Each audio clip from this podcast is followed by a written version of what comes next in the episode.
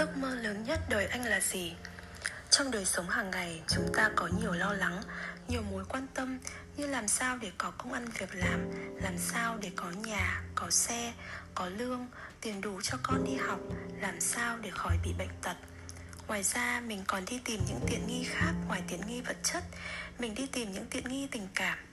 Là con người chúng ta cần tình cảm, chúng ta cần tình thương. Nếu mình có khó khăn về truyền thông với chồng của mình hay vợ của mình hay con của mình thì mình không có hạnh phúc. Hai vợ chồng không nói chuyện được với nhau, hai cha con không nói chuyện được với nhau và chúng ta khổ.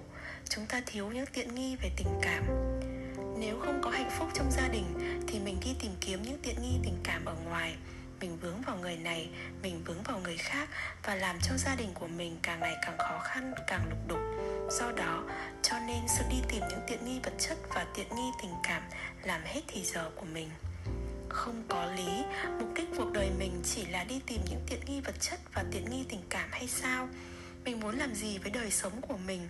Với đời sống này, mình muốn có thực hiện một trí nguyện nào hay không? Có khi nào quý vị có thì giờ ngồi lại và hỏi à mình có ước mong gì sâu sắc hơn, cao siêu hơn là chuyện kiếm sống và đi tìm những tiện nghi vật chất và tình cảm không? Đó gọi là mối quan tâm tối hậu. Có khi nào quý vị ngồi với bố mình và nói chuyện với bố? Bố ơi, trong cuộc đời của bố bố có ước mơ gì muốn thực hiện hay không? Nếu bố chưa thực hiện được, thì bố có muốn con thực hiện dùm cho bố hay không? Quý vị đã có cơ hội đó chưa? Nếu mình cứ đi kiếm những tiện nghi vật chất và tình cảm, thì làm gì có thì giờ để nghĩ tới những quan tâm tối hậu đó? Hay quý vị chỉ nói chuyện về tiền bạc, về tiện nghi vật chất mà thôi?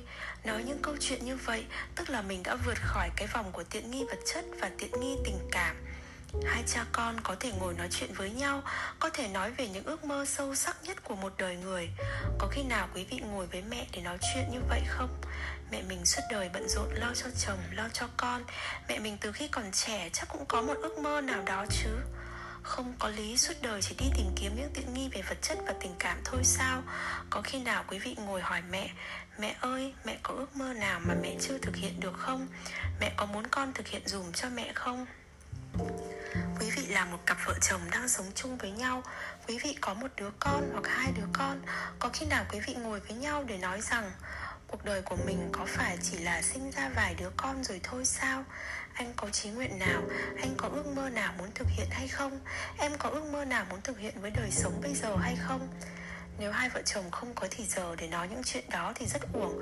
Không có lý, đời mình chỉ để đi tìm kiếm những tiện nghi vật chất và tình cảm mà thôi. Khi hai vợ chồng chia sẻ với nhau về điều đó, Thì hai người trở thành đồng chí của nhau Và hạnh phúc lứa đôi sẽ tăng lên rất nhiều. Khi chúng ta mới cưới nhau thì tình yêu rất đẹp.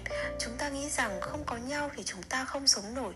Nhưng tình yêu cũng giống như bất cứ một sinh vật nào, nó cũng cần phải có thực phẩm tình yêu của mình dẫu có đẹp cách mấy đi nữa mà mình không biết cách nuôi dưỡng nó thì nó cũng chết nó biến thành một cái khác nó biến thành sự chán nản thành sự giận hờn một hôm có một nữ ký giả của tờ báo Elle ở, pa- ở Paris về phỏng vấn các sư cô.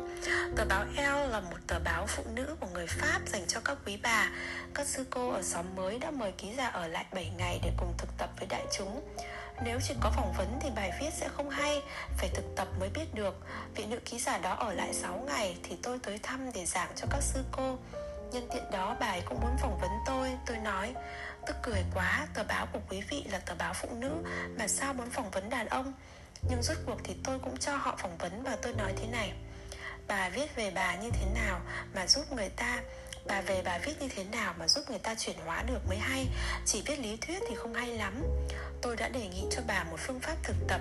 Tôi nói rằng, nếu bà viết được phương pháp thực tập này Thì bà sẽ giúp được nhiều cặp vợ chồng không có hạnh phúc. Tôi đưa ra đề nghị là, bà hãy viết như thế này. Chiều nay sau khi ăn cơm chiều và dọn dẹp xong thì bà đi vào trong phòng khách với ông. Cố nhiên là sau khi ăn cơm chiều xong thì ông đi vào phòng khách và coi tivi khi đã dọn dẹp xong thì bà đi theo ông vào phòng khách. Khi rửa bát, khi dọn dẹp trong bếp thì bà phải thực tập hơi thở. Thở vào tâm tĩnh lặng thở ra miệng mỉm cười và làm lắng dịu nỗi khổ niềm đau của mình xuống. Khi đi vào trong phòng khách bà ngồi xuống bà vẫn tiếp tục thực tập hơi thở chánh niệm. Thở cho đến khi nào bà thấy thoải mái lắng dịu rồi thì bà mới ngẩng đầu lên và nói với ông câu này.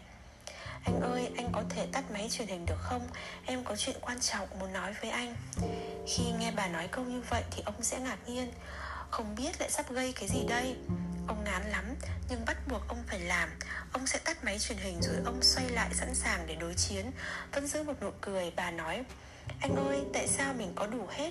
Có nhà, có xe, có công ăn việc làm Có chương mục tiết kiệm Mà mình vẫn không có hạnh phúc. Anh thử nghĩ giúp em, tại sao vậy? Anh có ý kiến gì không? Mình khéo léo mời người hôn phối của mình đi vào một cuộc pháp đàm để tìm hiểu sự thật là tại sao mình có rất nhiều điều kiện của hạnh phúc mà lại không có hạnh phúc. Có nhiều người không được như mình, họ đi kiếm một ngôi nhà như vậy mà không có. Họ không có được chiếc xe như chiếc xe của mình, họ không có công ăn việc làm như mình. Mình có đủ hết, tại sao mình không có hạnh phúc? Hai vợ chồng phải để thì giờ để xét để nhìn cho kỹ tình trạng của mình là tại sao mình đã có phương tiện đầy đủ như vậy mà không có hạnh phúc. Sự thật là khi ông mở tivi ra để coi, có thể là phim rất dở nhưng ông vẫn coi. Nếu ông tắt tivi đi thì ông không biết làm gì. Nói chuyện với bà thì không có hạnh phúc. Ngày xưa chỉ cần nhìn nhau là đủ hạnh phúc rồi, bây giờ nhìn nhau không thấy hạnh phúc nữa, thấy cái mặt muốn ghét. Ngày xưa thì nói, không có em làm sao anh sống nổi. Bây giờ có em sống hơi khó cho nên coi tivi không phải là mê tivi mà muốn coi chỉ để khóa lấp sự trống trải, những nỗi khổ, niềm đau ở trong mình. Bà cũng vậy, bà đọc tiểu thuyết, nghe nhạc hay lên mạng internet, không phải vì bà thích mấy chuyện đó. Bà có những nỗi khổ, niềm đau, sự trống trải cô đơn, nên bà đi tìm những cái khác để khỏa lấp. Cả ông, cả bà đều làm giống hệt như nhau. Mình không biết cách nuôi dưỡng tình yêu, mình để cho tình yêu chết. Mình đã có những vụ về trong ứng xử.